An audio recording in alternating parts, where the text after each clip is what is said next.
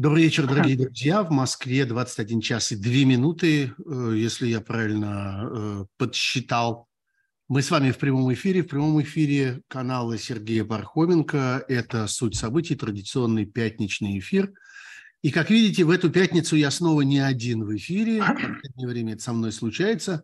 А в эфире у меня дорогой, замечательный, долгожданный и очень уместный для этой темы гость. Это Аркадий Дубнов – Здрасте, Аркадий, ужасно рад вас здесь видеть. Первый раз на моем канале, и вот сам себя с этим поздравляю.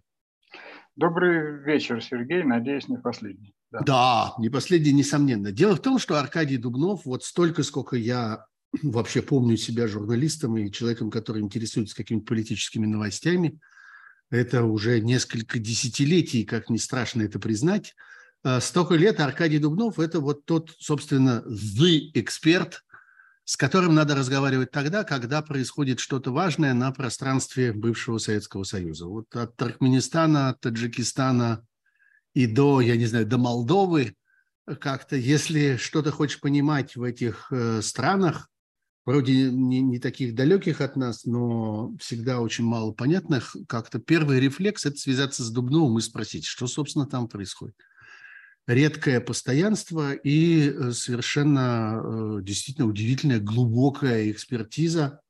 А, Аркадий Дубнов э, – эксперт, наблюдатель, знаток, пониматель того, что происходит на постсоветском пространстве. Вот кто сегодня с нами здесь в гостях. Чтобы закончить всякие технические дела, скажу вам, что да, я по-прежнему очень надеюсь на ваши лайки – они очень помогают расширить аудиторию, они очень помогают добавить нам с вами здесь зрителей. А это в этот раз будет особенно важно, потому что мы обсужда, будем обсуждать тему, э, о которой все говорят, но в которой мало кто понимает. Я думаю, что вы догадываетесь, о чем речь, раз мы говорим о постсоветском пространстве. Так что да, лайки ваши очень будут нужны.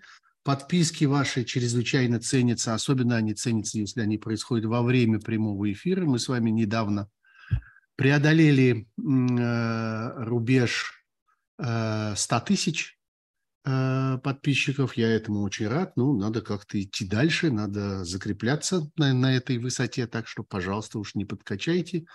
Ну и поддержка канала. Не стану сильно рекламировать, но вы хорошо понимаете, что есть суперчат, это одна кнопка, и вот, пожалуйста, возможность поддержать мою работу и э, работу этого канала э, в целом. У меня над головой плакатик с, со ссылкой. Это ссылка для тех, кто э, смотрит нас из-за пределов Российской Федерации, имеет возможность помогать при помощи, скажем, банковских карт каких-то нероссийских банков. А если вы в России, то, пожалуйста, обратите внимание на те возможности, которые есть у вас а, и перечислены в, эм, в аннотации к этому стриму. Вот там вот внизу есть все данные по этому, по этому поводу. В частности, мой Patreon, не забывайте о том, что он существует, работает, с ним все в порядке. Ну вот, приближается э, момент, когда соберется тут, э, собственно, вся наша компания. Я смотрю на города.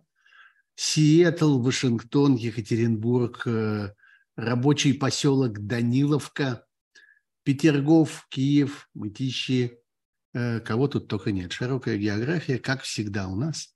Ну вот, а, о чем мы разговариваем сегодня? Ну, прежде всего о Карабахе, конечно.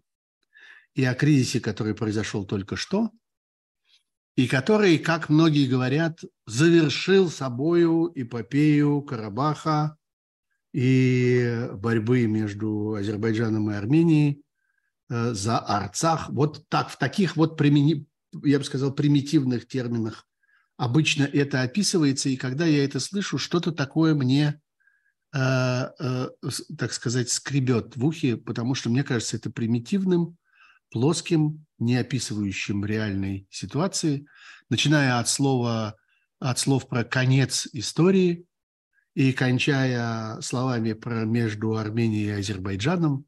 По-моему, там гораздо больше сторон задействованы. Вот про это, про все хотел бы я поговорить с Аркадием. Аркадий, как вы опишите, если это возможно описать какой-то короткой фразой, что, собственно, произошло два дня тому назад. Конец, не конец, пауза, этап, э, начало чего-то нового. Это что это было? что на наших глазах произошло. А, Сергей, ну, спасибо, кстати, за невероятное количество комплиментов.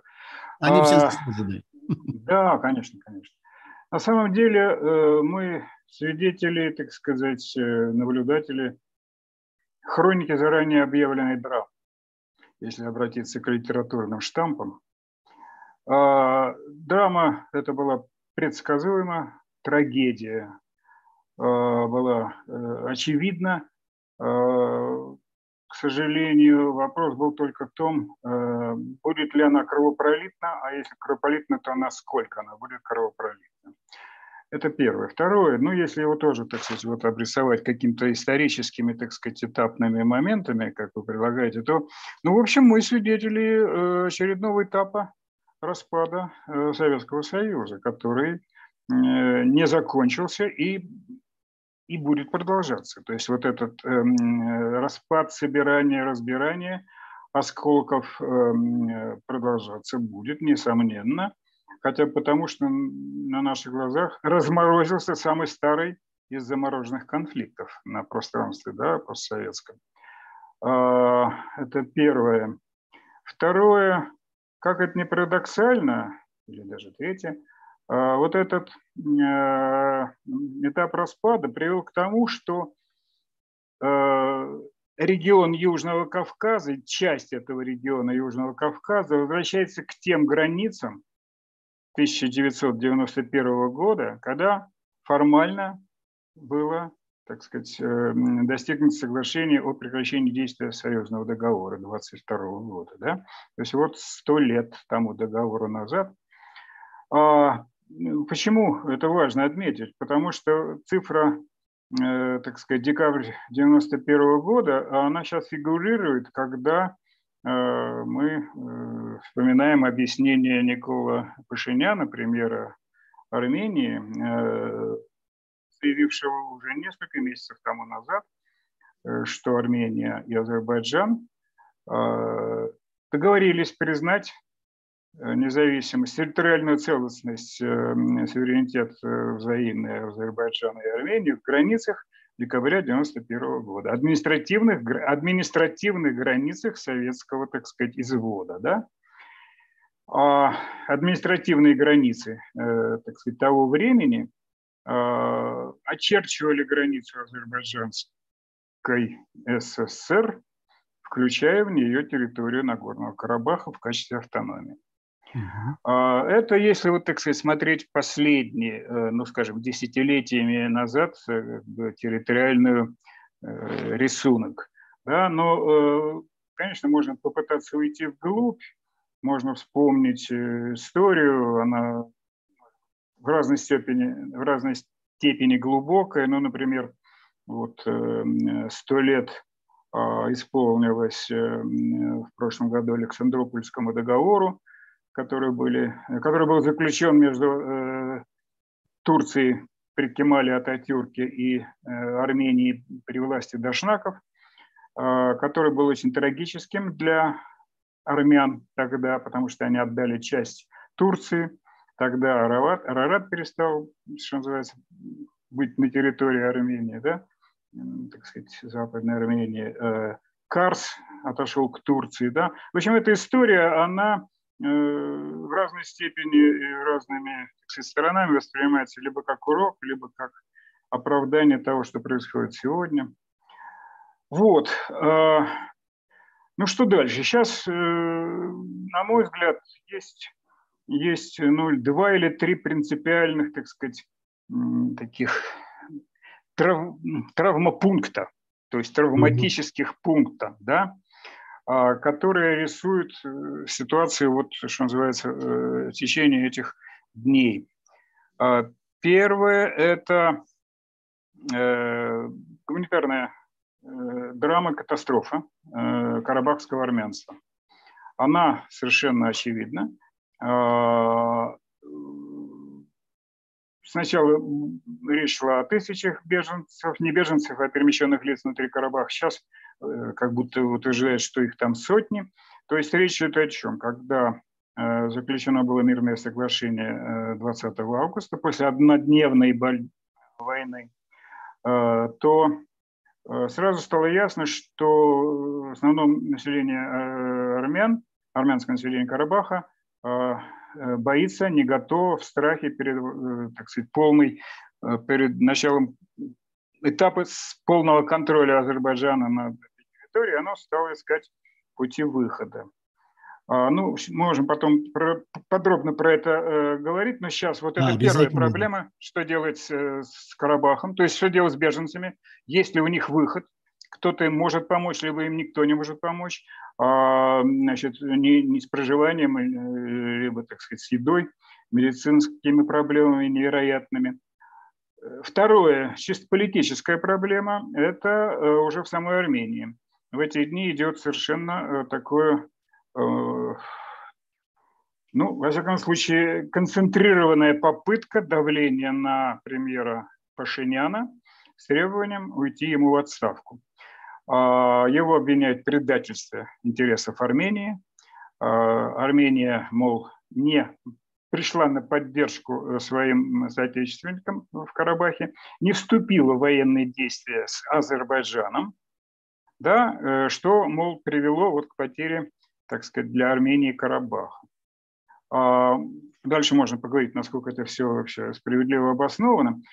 А, ну и третье – это ну, вот изменение геополитического рисунка на Южном Кавказе в результате вот этого, так сказать, э, события. Да? Оно, конечно, тоже меняется достаточно зримо а, и не в пользу России, скажем.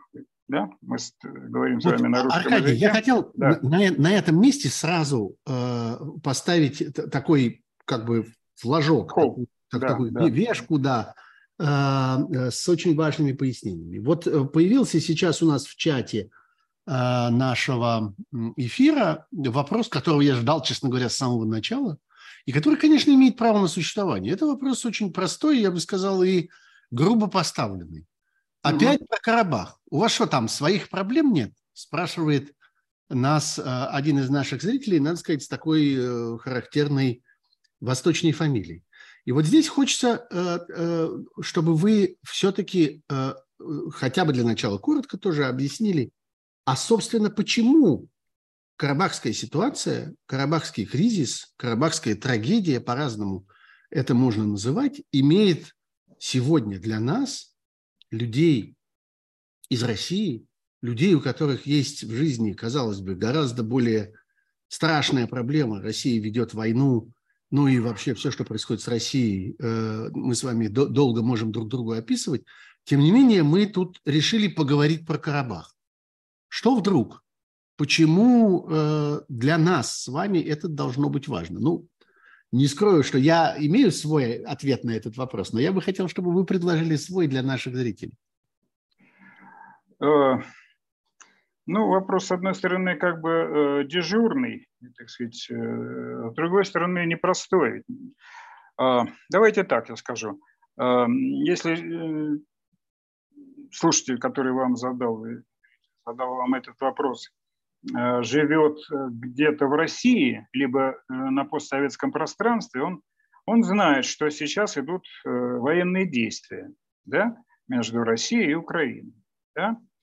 А Украина а, стремится вернуть себе территории, которые она считает своими, и которые, так сказать, присвоила сегодня Россия. Да?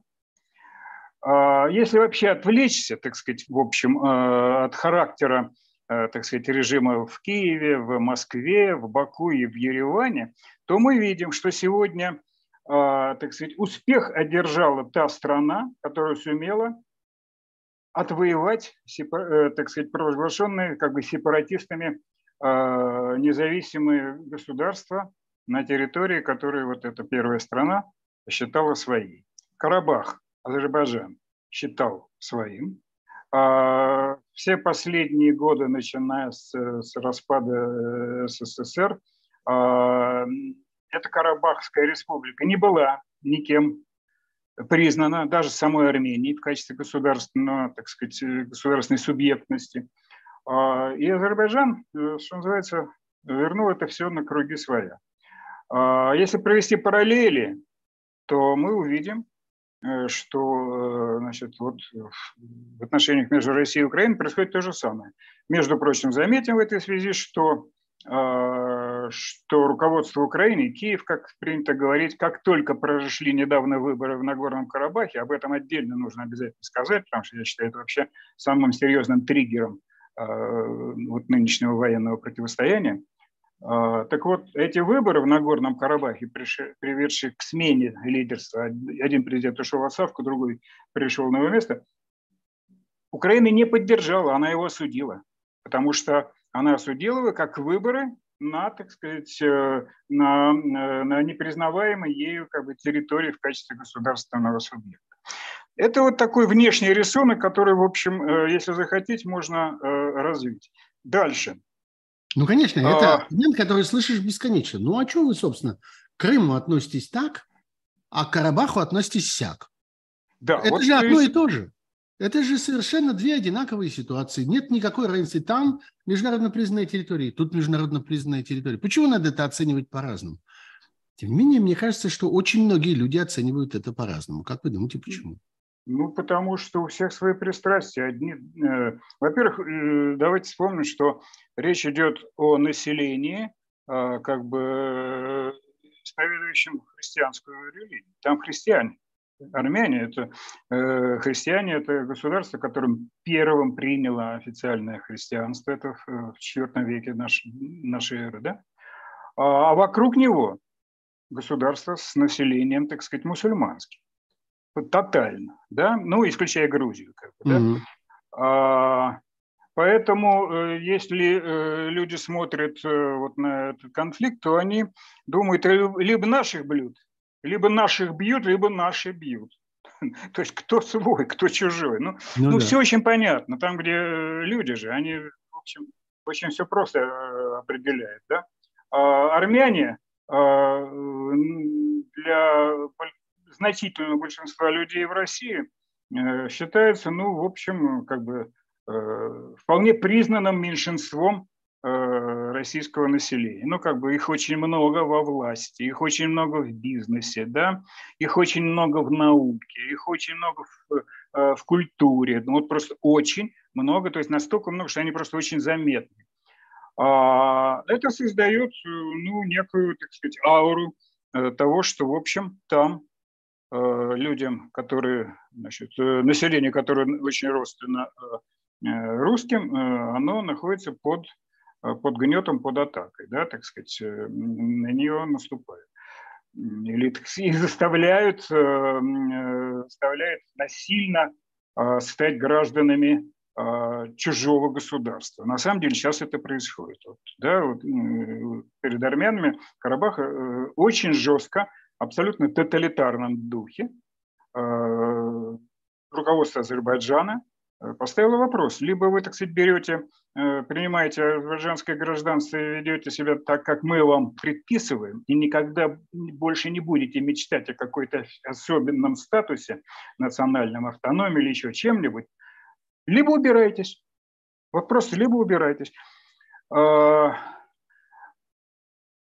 Вообще, э, ну сейчас я уже выхожу как-то за рамки ответа на этот вопрос, но...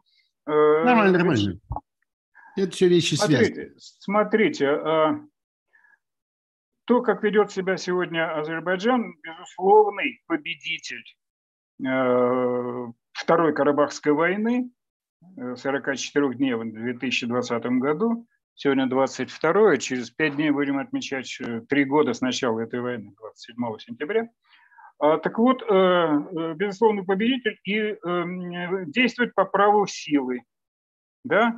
А, он не довел этот гештальт до конца. Это дело он не довел до конца в 2020 году. Он полностью не вернул себе весь Карабах, а Вишли а, э, успел лишь освободить окружающий Карабах азербайджанские районы, деоккупировал их. И часть Азербайджана, и часть Карабаха еще, так сказать, к тому же взял. И остановлен был только когда армяне попросили о пощаде. Ну, будем называть вещи своими именами. Через Россию, так сказать, было заключено тогда срочное трехстороннее соглашение 9 а, ноября 2020 года с участием а, Путина двумя лидерами. Да? Так вот, сегодня Азербайджан доделывает то, что он считает не доделал. А, и за эти три года он, э, видимо, ну там э, риторика там такая в Баку. Мы долго ждали, пока в Карабахе наконец осознают, что у них другого пути нет, что они должны сдаться и должны признать, что Карабах – это Азербайджан, а, и все. И вытекающие из этого, так сказать, действия должны быть, что называется, овеществлены. Да? А, поэтому для Азербайджана, для, точнее, можно сказать, Ильхама Алиева, все власть, все структуры властные, так сказать, находящиеся в Карабахе, незаконные, потому что они находятся на территории Азербайджана. Все люди, держащие оружие, это преступники, потому что они находятся на территории Азербайджана и не имеют права э, значит, держать это оружие без позволения властей. А, и с этого как бы э, начали первое заявление после того, как перемирие было достигнуто 20 числа, оно было чрезвычайно жестким. Значит, э, пока вы нам не выдадите лиц, лиц которые, э, которые значит, мы требуем, чтобы они вступили в наше распоряжение, которых мы считаем преступниками, мы не прекратим огонь. Это даже было раньше, чем перемирие, когда Блинкин обратился напрямую к Ильхаму Алиеву, госсекретарь Соединенных Штатов с требованием, с просьбой прекратить огонь, тот сказал, да, мы готовы прекратить, только пусть армяне отдадут нам, что называется, живыми, так сказать, этих лидеров. Лидер – это президент Карабаха, там все правительство и командующие, короче. А, ну, то есть это, э, это, что называется, происходит вот так, э, сказать, в 21 веке, когда вот просто вот дайте нам Э, на растерзание, и потом мы будем уже дальше с вами разговаривать. Да? То есть э, чрезвычайно жесткая была предъява, как говорится, э, сделана. Да? И только, значит, как будто бы только при задействии российских миротворцев, на самом деле а, просто под невероятным уже физическим военным давлением, конечно, азербайджано-армянские силы вынуждены были сдаться, иначе не избежать было еще больших жертв чем это произошло. А, вот все-таки, э, Аркадий, это, э, да. эта тема очень мне э, кажется важной. Тема «это другое или это не другое». А, мы с вами оба это признаем. Вот опять же сейчас в чате у нас тут бьются головой об открытую дверь. Конечно. Несколько конечно. человек, которые, которые кричат нам, сейчас же скажите, кому по международному праву принадлежит территория Нагорного Карабаха. Отвечаем вам. Мы оба, как я понимаю, ну, Аркадий это просто уже произнес несколько раз, я это тоже давайте произнесу. В соответствии с международным правом эта территория при... относится к территории Азербайджана. А, да, но дальше начинается много разных «но». И главное «но», вот это я скажу от своего собственного имени, э, я это уже говорил несколько раз, и мне кажется важным это повторить. Главное «но» э, в разнице между ситуацией с Крымом и э, ситуацией с Карабахом заключается в том, что в Крыму не было многодесятилетней истории ненависти, э, противостояния, истребления, э, угрозы и вражды. На самом деле это придумано было тогда, когда было решено Крым, э, так сказать, переприсоединить к России, нарушив международное право. Это я говорю от своего собственного сейчас имени. Такова моя позиция, которую вы хорошо знаете, что речь идет об аннексии Крыма – и э, это, было, это, это было сделано на фоне несуществующей войны и несуществующей вражды, которой никогда там не было. Не было этих притеснений, не было э, уничтожения народа, угрозы религии или чему-нибудь такому. В Карабахе все это было. И история Карабахского конфликта – это история, которая уходит своими корнями в ужасные события. В резню, во взаимное уничтожение – в чистки, в погромы и во все остальное. Ничего этого мы не можем сказать с вами ни о Крыме, ни о Донбассе. И про это нужно помнить. И это вещь, как бы, которая, э, так сказать, не, неотъемлема от разговоров о том, кому в соответствии с международным правом что принадлежит и так далее. Мы не можем это выбросить. Мы не можем это, эту разницу забыть. Вот это важная вещь. Вот, я хотел бы, Аркадий, вернуться Сейчас, э, Сергей, можно да, я да, да, конечно, чуть-чуть конечно, да, да, прокомментирую? Конечно, конечно. Значит, э, умно говоря, мы еще раз э, становимся свидетелями вот этого неразрешимого противоречия между двумя положениями, заложенными в устав ООН, который является святыней, так сказать, как будто бы международного права. Это принцип права народов на национальное самоопределение и принцип как бы, сохранения территориальной целостности. Да? А, ну, не буду подробно рассказывать. Все те, кто, так сказать, понимает, о чем я говорю, понимают, что это именно в Карабахе происходит. Как бы, да? Но вот э, вы говорили о сравнении Крыма с Карабахом. Я еще одну деталь, просто чисто формальную добавлю. Смотрите, я вначале сказал, что э, сейчас, как бы мы ни относились, так сказать, там, э, к тоталитарному режиму в Баку, либо к демократическому режиму в Армении, но я потом объясню свою точку зрения, почему все-таки один было такой, неизбежно. а другой зикой. Ну да. Неизбежно, да. В любом случае, почему это было неизбежно? Не потому, что там диктатор, а здесь, так сказать, слабый демократ. Нет, не поэтому. А дело вот в чем, что здесь, на Южном Кавказе, вернулось дело к распределению, э, к установлению, возвращению тех границ, которые были на уровне 91 года. И теперь они будут признаны. И Пашинян, и Алиев признают свои границы на уровне 91 года, когда распался Союз. Что произошло с Крымом? На уровне 91 года Крым входил в состав Украины. Следовательно, здесь в этом конфликте у нас, у нас в Европе все произошло наоборот. Были подломаны все соглашения, согласно которым распад Союза происходил по административным границам советского времени. Понимаете, да? Сейчас даже не будем обсуждать там референдумы, волеизъявления, мы понимаем, как все это происходило. А, теперь вот по существу. На мой взгляд, самая трагическая, так сказать, черта произошедшего. Сергей, вы там хотели задать вопрос. Э, давайте я сначала сформулирую, а потом, может быть, немножко Давайте, давайте. Я хотел вернуться к беженцам, мне как-то это чрезвычайно важно. Но то, что вы говорите, важно. Сейчас я, сейчас, давайте сейчас я произнесу вашу линию, а потом вернемся да, к беженцам. Да. А, на мой взгляд, э, мы, мы свидетели того, что окончен, развеян, что называется, исчерпан миф, который десятилетиями питали себя армяне. Интеллектуалы, борцы за национальный, так сказать, э, суверенитет, независимость. То есть речь идет о том, о мечтах о создании второго армянского государства, утвердить его в Карабахе, где большинство э, на этот момент было армянского населения, ну, так сказать, э, во всяком случае, на, на конец 80-х годов.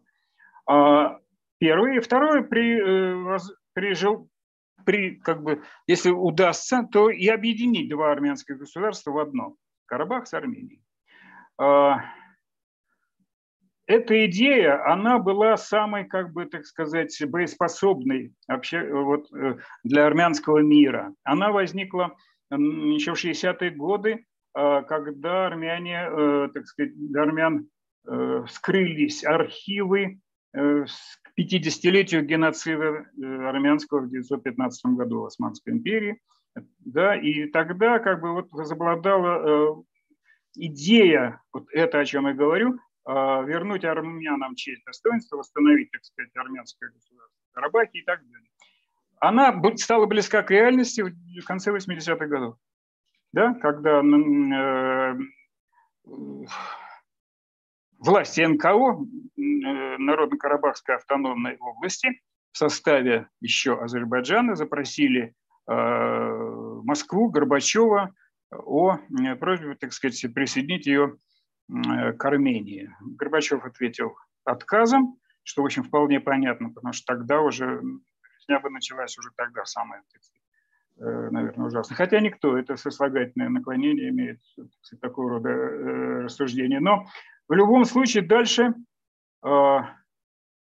дальше референдум армянский, который к чести армян был проведен исключительно откровенно честно. Она единственная из советских республик э, провела референдум, э, одним из пунктов которого было э, требование выйти, одобрить выход из состава Советского Союза. Даже в Украине такого рода референдум э, был приведен без этого пункта. Киев боялся Я тогда еще это сделать.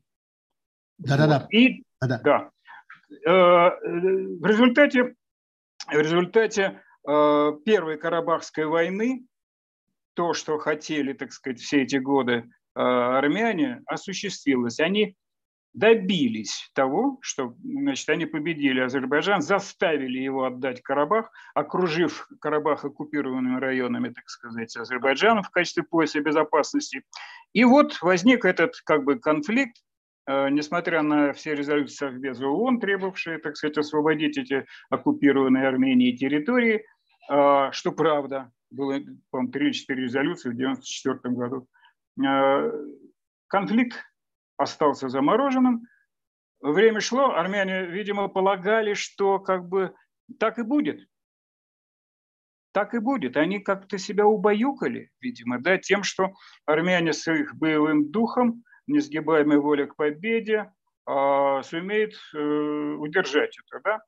Но, что называется, реальность прокинула эти, э, что называется, мечты. Они оказались достаточно розовыми. Азербайджан э, стал мощной так сказать, нефтяной державой региональной. А, военный бюджет Азербайджана, в общем, уже сравнялся с общенациональным бюджетом Армении, даже его превышал. Ясно было, что Азербайджан может позволить себе все, что угодно, в смысле вооружения. Ну и, в общем, никто не решался ему в этом помешать. Азербайджану помогал э, помогали разные страны, Турция, разумеется, и даже Израиль поставлял вооружение э, Азербайджан. И до сих пор, кстати, поставляет. Ну вот, собственно говоря, и все. И вот на этом э, все должно было закончиться. Э, он, Азербайджан вернулся от своей позиции во Второй Карабахской войне, подождал три года, а, выяснилось, что Карабах не хочет сдаваться. И вот тут я скажу то, о чем я все эти дни последние говорю, а, что можно было, наверное, так или иначе мирными средствами а, решить то же самое, прийти к тому же выводу, что и сейчас Карабах все равно должен был быть передан Азербайджану, но без войны вот этой даже односуточной, когда погибли люди, в том числе и миротворцы да, российские. А, но в начале сентября ушел в отставку один председатель, э, президент Карабаха Раика Рутюнян. Через несколько дней пришел к президентству другой, Самвел Шахраманян, который тут же объявил о необходимости снова вернуться к статусу Карабаха. То есть все вернулось назад. То есть то, о чем уже договорился Ереван с Баку, что не существует проблемы статуса Карабаха. Он его, так сказать, снова вывел на поверхность, так сказать, э, что называется, публичное обсуждение. Баку взбеленились, Баку взъярились и решили, что ну все, тогда мы не можем, мол, с ними дальше никак справиться, мы предупреждаем. Вот тогда началась вот эта демонстративная военная подготовка, накачивание. В общем, все, что происходило накануне, скажем так, 22 февраля 22 года, да, э, на границах России перед э, Украиной. Да, то есть абсолютно четкий рисунок. Э, мы предъявили ультиматум. Этот ультиматум вы не, э, вы не приняли. Все, пойдем дальше. Да? А, значит, стратегические замыслы Баку оказались гораздо более выверенными, чем замыслы, которые строили в Москве. Ну, Аркадий, мне кажется, что мы неправильно будет, если мы не упомянем про то, что во всем в этом есть еще и некоторая личная составляющая.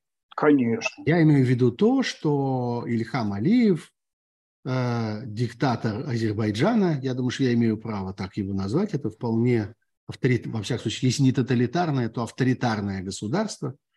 Это человек, вообще политическая идея которого и общая, так сказать, ну, не, если есть какой-то понимаемый им самим смысл его существования у власти, заключается в этом. Это человек, который возвращает Азербайджану Карабах. В какой-то мере э, исправляя и, так сказать, э, э, возмещая тот позор, который пришелся, между прочим, на его отца.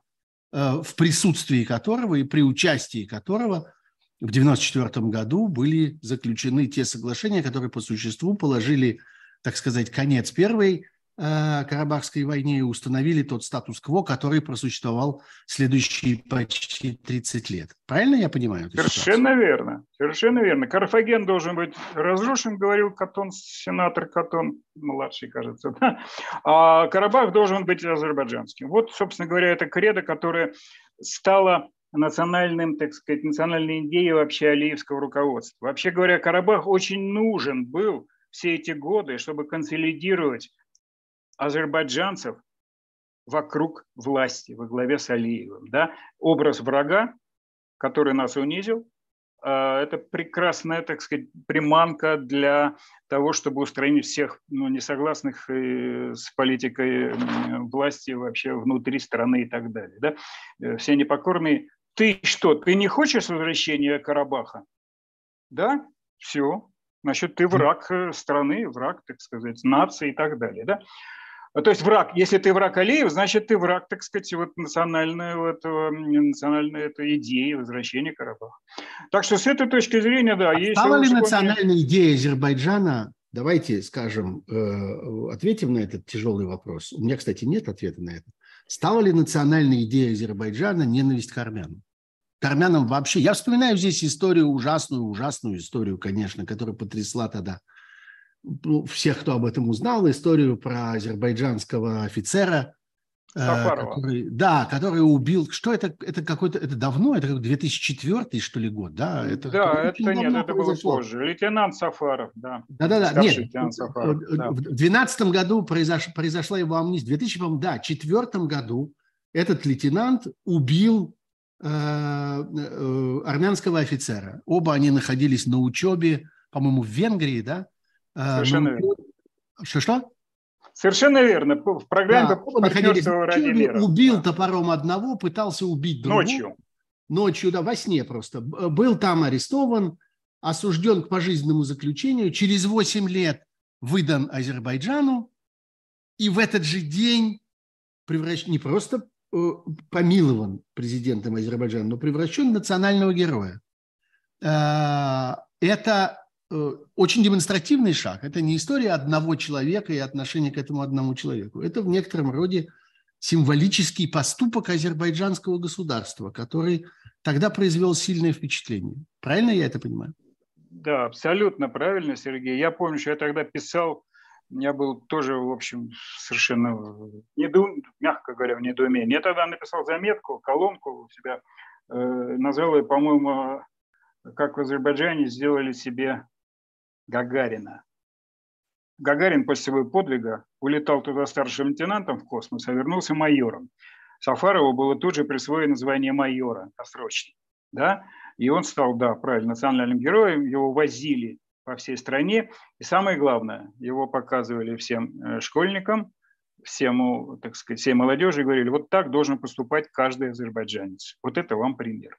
Надо сказать, что э, среди азербайджанской, как бы, среди азербайджанского политикума потом раздавались горькие сожаления. Да, это была ошибка, пропагандистская, какая угодно. Мы, конечно, перегнули. Перегнули. Ну, перегнули. Ну, публично никто не извинился, извините. А До это, сих пор. Да, а однажды, так сказать, запустив эту машину э, ксенофобии, да, и такого шовинизма, да, а остановить его было, наверное, сложно, да, и, да, в общем, невозможно, наверное, а и даже и вредно. Вот, поэтому, э, к сожалению, э, если сейчас вот э, задать вопрос, ну хорошо, цель достигнута, дальше что? Какая должна быть следующая национальная цель для нынешнего азербайджанского руководства, чтобы объединить вокруг себя нацию, не дать ей расслабиться. Отвечают в Армении, отвечают очень просто. Теперь мы можем стать, мы, материковая Армения, можем стать объектом следующих, так сказать, экспансионистских э, планов. Да. Да?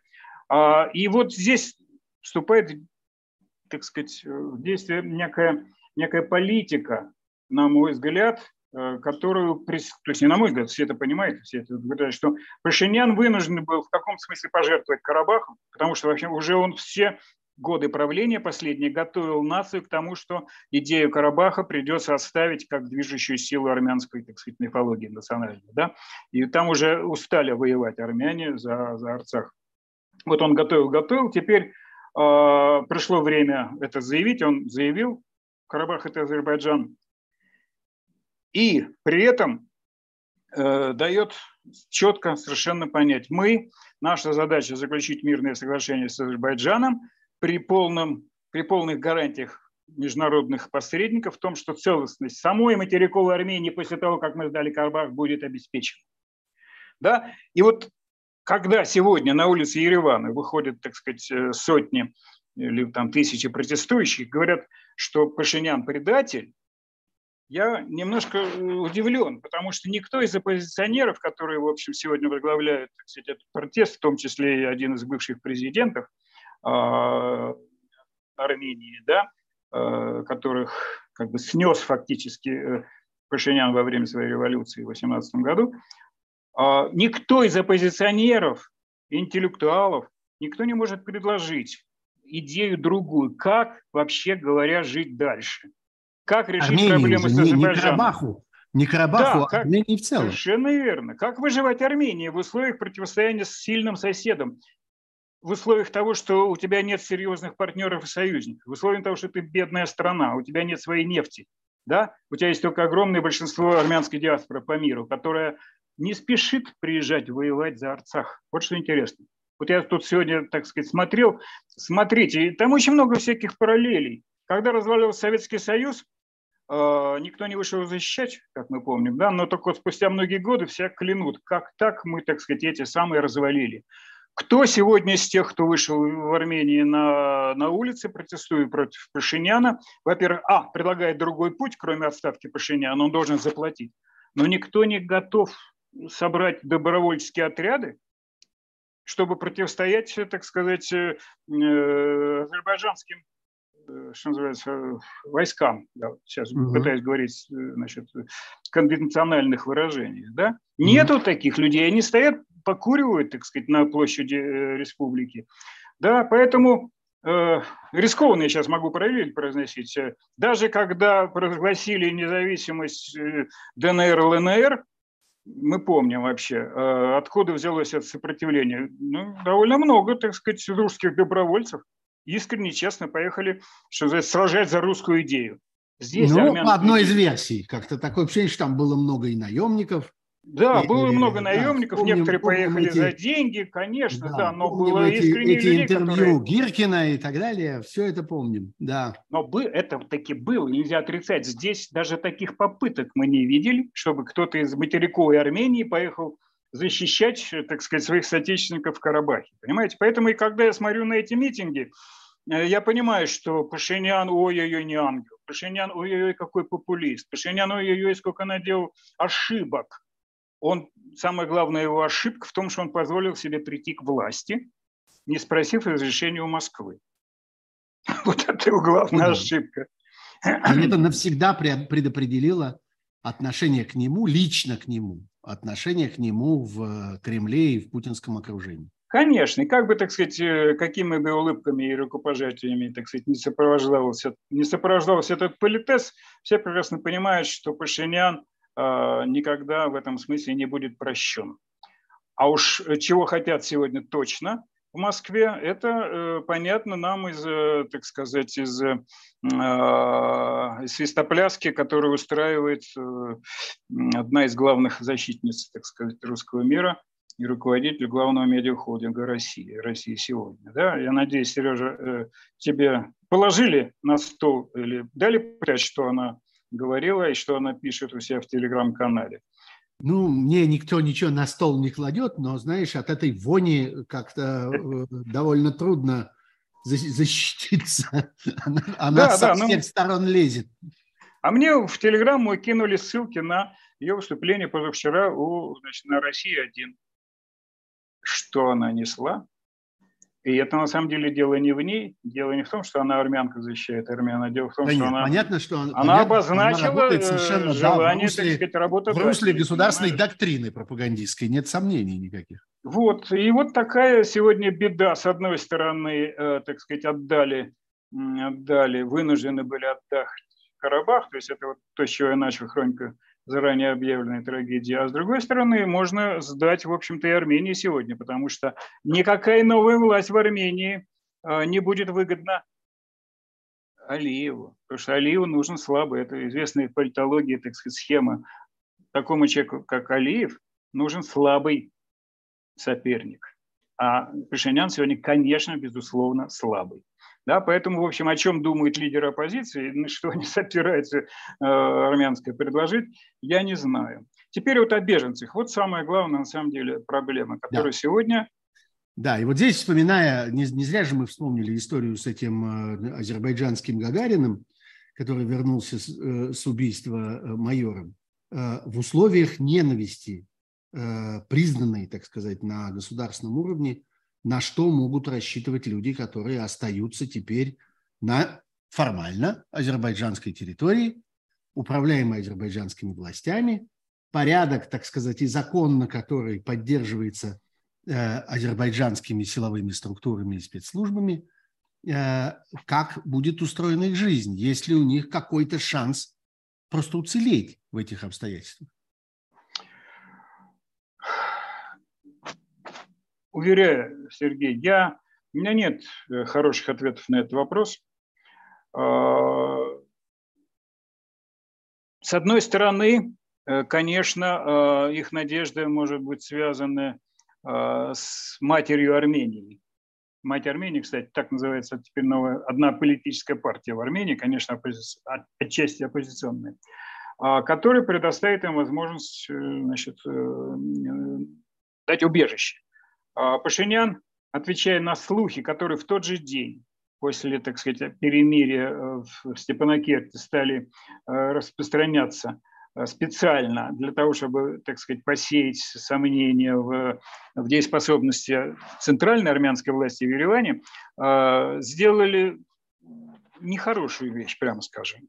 С помощью миротворцев были тысячи людей, собраны на, в аэродром Степанакерта, в надежде, видимо, им внушили, что их какими-то э, самолетами перевезут в Армению. Вывезут. Mm-hmm. Вывезут Армению, да?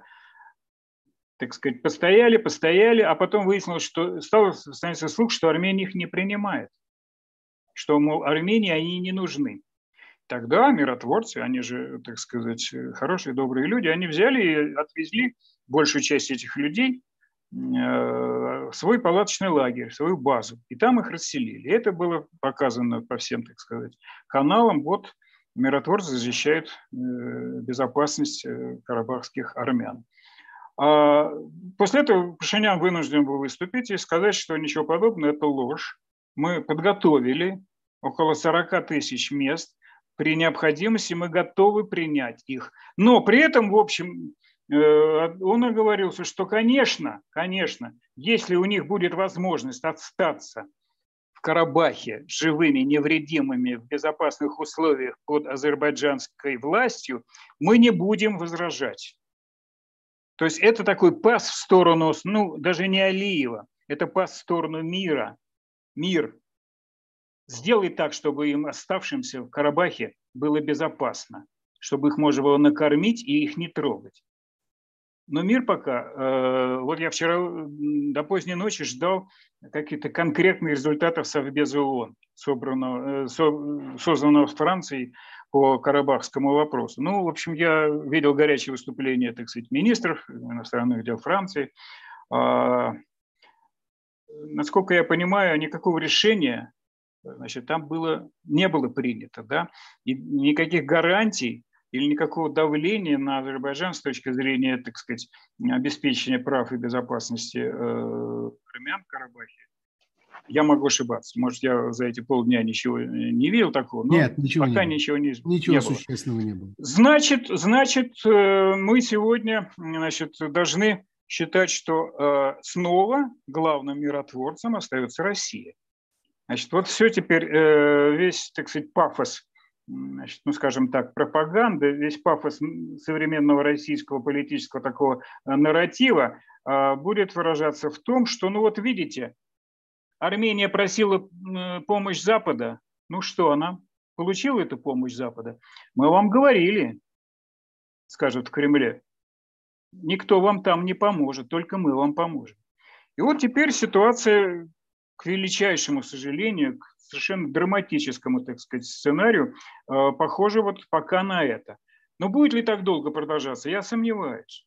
Просто э, невозможно гарантировать, что уже в ближайшее время какие-то вспышки сопротивления насилия возникнут э, среди в столкновениях э, армян карабахских с, с администрацией Азербайджана, которая еще пока не полностью да, взяла контроль, а там еще начинается сдача оружия. Ну, я не представляю себе, чтобы все армяне мужики, которые воевали, чтобы они все сдали оружие. Там какое-то считанное, там, 4 каких-то там БТР или что-то еще. В общем, считанное количество, 5 тысяч патронов. Меня поразила цифра, 5 тысяч патронов. Мы понимаем, что такое 5 тысяч патронов. Это, так сказать, на, Ящик на, люб, один. На любой, да, любая дача где-нибудь в Бирюлеве держит такое количество патронов. Я читаю разных, э, разных экспертов. Вот было замечательное, например, на «Медузе» очень горькое, надо сказать, интервью Рубена Никополова, известного экономиста, да. э, очень... Э, и Николопова, прошу прощения. Рубена Николопова, известного экономиста и, так сказать, очень успешного экономического эксперта и профессора одного из престижных европейских университетов. Э, и он говорил там достаточно жесткие вещи, и в частности он говорил о том, что есть, что нужно следить, так сказать, отдельно за судьбами карабахских стариков, женщин и детей, а отдельно за судьбами карабахских мужчин. Совершенно верно. Потому что совершенно не факт, что когда мы говорим о беженцах, мы можем говорить о, э, так сказать, населении в целом. Абсолютно не исключено, что судьба мужчин там будет совсем другой и гораздо более трагичной, и много есть оснований опасаться за это отдельно, что произойдет не просто этническая чистка, но еще и чистка вот такая, гендерная, так сказать, с с вырезанием мужского населения. Я просто в этой э, ситуации просто очень коротко напомню. Э, сто лет назад, когда был э, заключен мир, так сказать, зафиксировавший поражение Армении Дашнакской да, от кемалийской Турции, турки проявили высочайшее снисхождение к тем, кого они, так сказать, как бы взяли с оружием в руках. Да? Расправ в тот момент, 22 год, да, или 20-й год, извиняюсь, сейчас боюсь ошибиться, не было. То есть вот этого, так сказать, того, что произошло сто лет назад, а, сегодня, э, так сказать, со стороны азербайджанцев э, такой ситуации можно только как бы мечтать.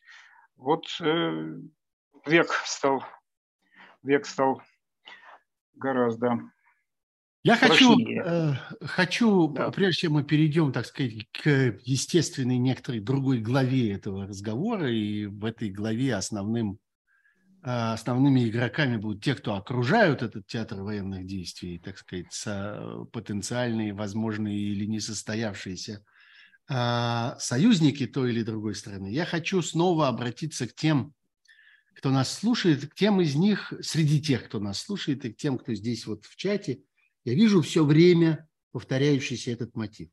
Оставьте в покое, это вас не касается. Почему вы этим занимаетесь? Почему вы этим интересуетесь? Я хочу спросить у этих людей навстречу, знаете, вот в свойственной мне манере отвечать вопросом на вопрос. А вы почему хотите, чтобы то, что вы собираетесь дальше делать в Карабахе, осталось никем не замечено? Почему вы хотите это делать в темноте, в тишине, под покровом молчания? Почему вам не хочется, чтобы люди об этом говорили, знали, обращали на это внимание, смотрели в ту сторону? Вы что такое собираетесь там сделать, что вы так боитесь постороннего интереса? Мне кажется, вы должны быть заинтересованы в том, чтобы все смотрели и все удивлялись, и все радовались тому, как справедливо, как разумно, как дальновидно, как мудро, человечно и всякое такое прочее решается эта проблема. А вы, кажется, хотите спрятать это от всего остального мира. Мне кажется, что вам не стоит к этому стремиться. Это такой мой, извините, непрошенный, незаказанный совет, он же вопрос к этим людям. Не бойтесь, не прячьте то, что вы собираетесь дальше делать в Карабахе, если вы не собираетесь делать там ничего ужасного. Ну вот, а сейчас я хотел бы вернуться все-таки э, к России, конечно. э, тот же Николопов, например, говорит с большой горечью, что вот как-то никто не, не, не интересуется, собственно, тем, что происходит в этих далеких, маленьких и неважных странах, как он выражается. А все только обсуждают, ну да, Россия утратила свой вес, Россия утратила свой авторитет, Россия потеряла свое влияние. Вот это всех интересует. Кого-то, кто-то это одобряет, кто-то этому ужасается. Но в любом случае все споры вокруг этого. А в самом деле, можем ли мы считать, я, например, сказал бы, что да, но мне интересно, что вы скажете по этому поводу. Можем ли мы считать, что вот это развитие карабахской истории в значительной мере является следствием того, что происходит с Россией вообще на международной арене? Того, что Россия Э, обменяла свой авторитет, свой вес, свое влияние на войну в Украине и превратилась в изгоя, в парию, в страну, с которой, которая, э, так сказать, э, выпала из законного мирового процесса. Ну, Сергей, на самом деле вопрос риторический, да, мне даже, собственно говоря, ну, особенно добавить... Ответы на него разные, тем не менее. А, ну, э, когда э, в нашей стране, э, кроме армии и флота, уже кто-то подсчитал, кроме армии и флота союзниками стали Северная Корея, а, Иран, мировые как бы изгои и парии, а мало того, союзниками стали, они стали крайне необходимыми России. Иран и Корея Северная сегодня нужны России больше, чем Россия нужна им. Мы все это сегодня видим и знаем, почему это происходит. Да? Не хватает России сегодня, видимо, снарядов и прочих, так сказать, и прочего военного снаряжения.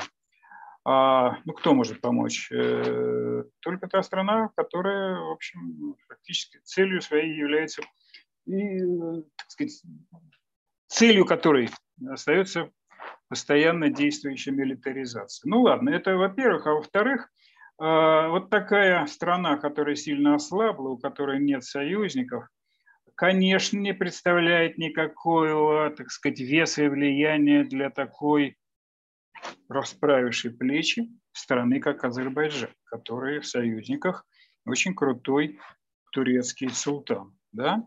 Конечно, этот тандем с самого начала был очевиден, и против него Россия ничего особенно серьезного не могла а, как бы выставить, потому что Турция опять нужна России больше, чем, чем наоборот.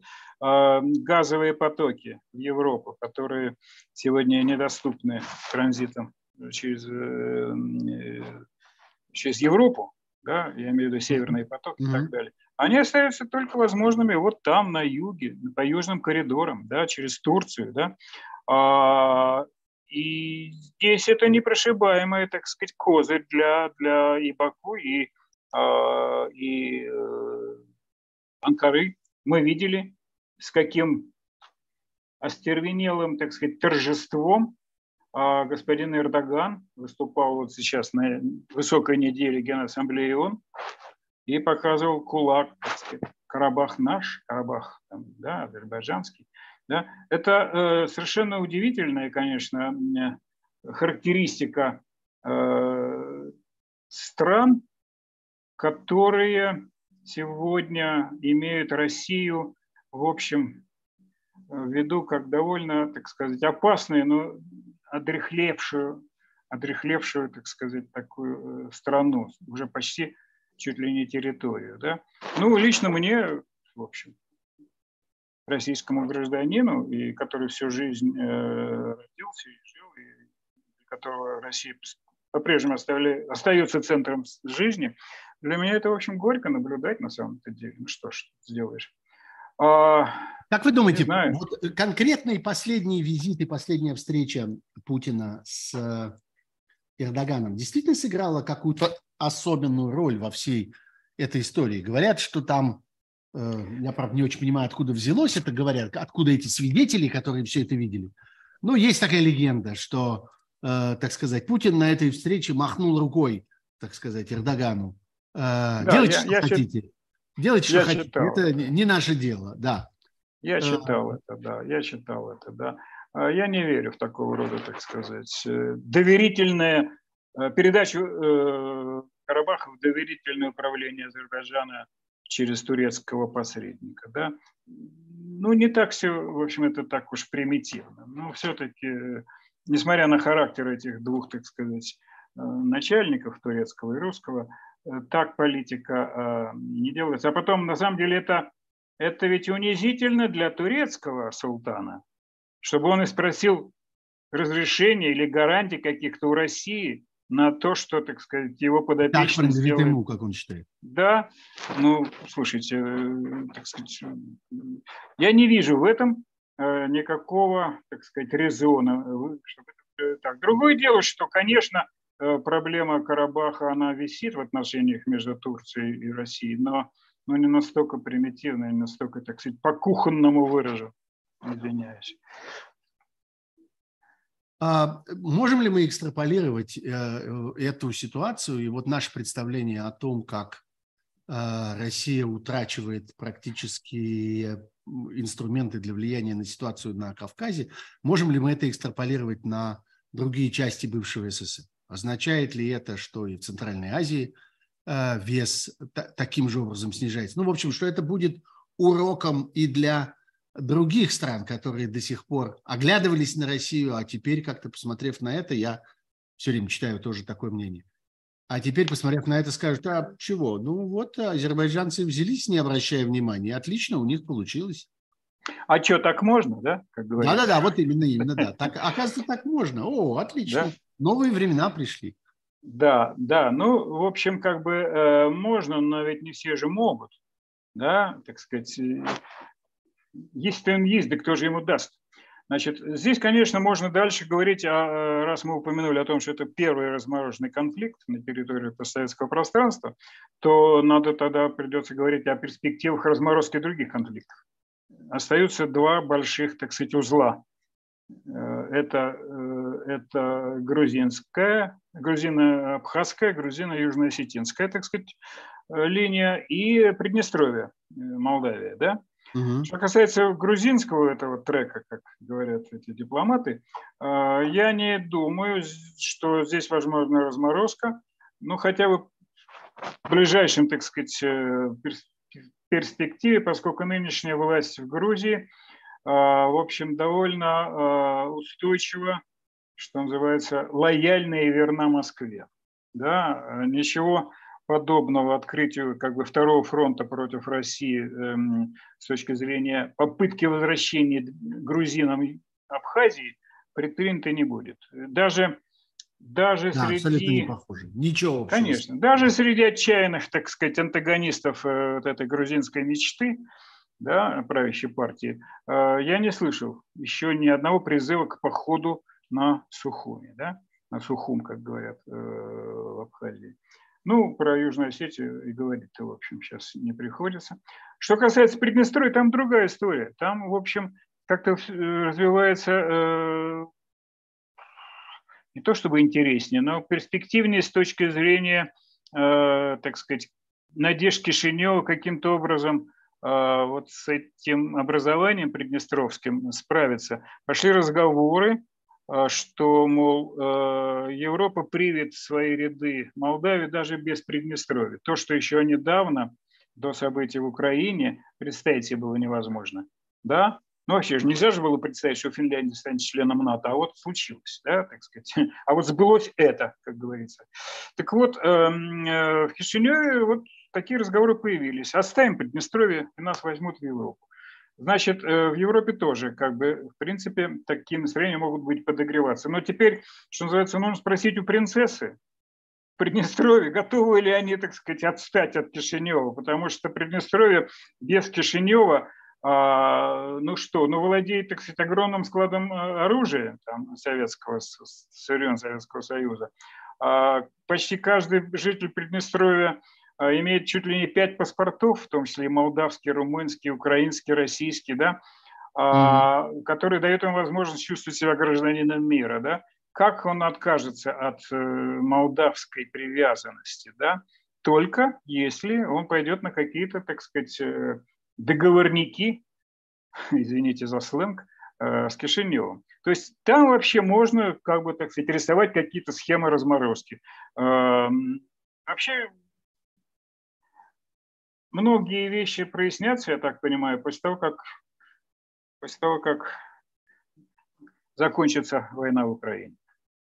Так или иначе, тем или иным образом. Но это тривиальное, так сказать, суждение, поэтому извиняюсь, что я его произношу в очередной раз. Да, это несомненно так. других. Пожалуй, э, может быть, последний такой конкретный вопрос по этому поводу, э, который лично для меня остается самым, ну, таким мутным и темным. А где здесь Иран во всей этой истории? Как-то, с одной стороны, такое представление, что у Ирана слишком много своих собственных проблем, он замкнут сам на себя, ему вообще ни до чего, он вот там торгует с Россией дронами, а в этом регионе, так сказать, никакого особенного влияния. С другой стороны, Иран всегда казался некоторым противовесом турецкому влиянию там. У Армении были некоторые особые связи с Ираном. Да и просто приезжаешь в Армению и видишь количество фур с иранскими номерами как-то, и сразу сразу это производит сильное впечатление, что тут как-то явно что-то такое между ними происходит. А иранцы очень любят, любили гулять, гулять э, в Армении, просто вот гулять, то есть делать то, что в самом, э, самом Иране запрещено. Да, и женщины даже платки снимали. Ну, что про Иран, э, я бы сказал. Первое, там облегченно пока вздохнули по одной из причин, э, а именно э, Американцы не пришли в Армению. Да? Американское присутствие, кроме этого, так сказать, э, смешных учений армяно-американских, которые никого не напугали, но дали возможность, так сказать, покричать, что значит, Америка forever в Армении. Да? Самое страшное для для иранцев все последние годы было возможное присутствие Соединенных Штатов в той или иной степени военное. С этого начинались проблемы в отношениях с Туркменистаном в свое время у Ирана соседнего, потому что американцы там могли закрепиться. Э, не вышло, иранцы вздохнули. Здесь, значит, да, уже американцев здесь пока не будет никаким образом. А, но вторая история, которая касается беспокойности Ирана, это связано вот с возможным дальнейшим этапом э, разрешения этого армяно-азербайджанского спора по поводу э, Сюникской области или там возможности выстраивания этого Зангизурского коридора, который стал притчей во языцах, который должен угу. соединять Нахичевань с материковым Азербайджаном. И если это произойдет, то тогда Иран оказывается отрезан от Армении. Да, и это, в общем, тяжелая история этим коридором. Да, и э, сейчас, извините, уж будем говорить как есть. Начнется драка вот за этот пункт дальнейших мирных договоренностей между Арменией и Азербайджаном. В зависимости от того, как они, э, как бы, чем они закончатся, каким компромиссом, если он вообще достигнут в Иране, Э, будут, ну, что называется, следить, в Иране за этим будут следить, но физически, конечно, Ирану ничего не угрожает. Конечно, усилилась определенный, так сказать, крен в сторону влияния Турции, а, но азербайджанцы, э, то есть иранцы ведут себя, в общем, довольно сдержанно и пытаются выглядеть очень миролюбивыми. Да, э, в отношениях с Азербайджаном, потому что, как известно, значительная часть Ирана – это этнические азербайджанцы да, и э, там куча взаимных сказать, значит, споров.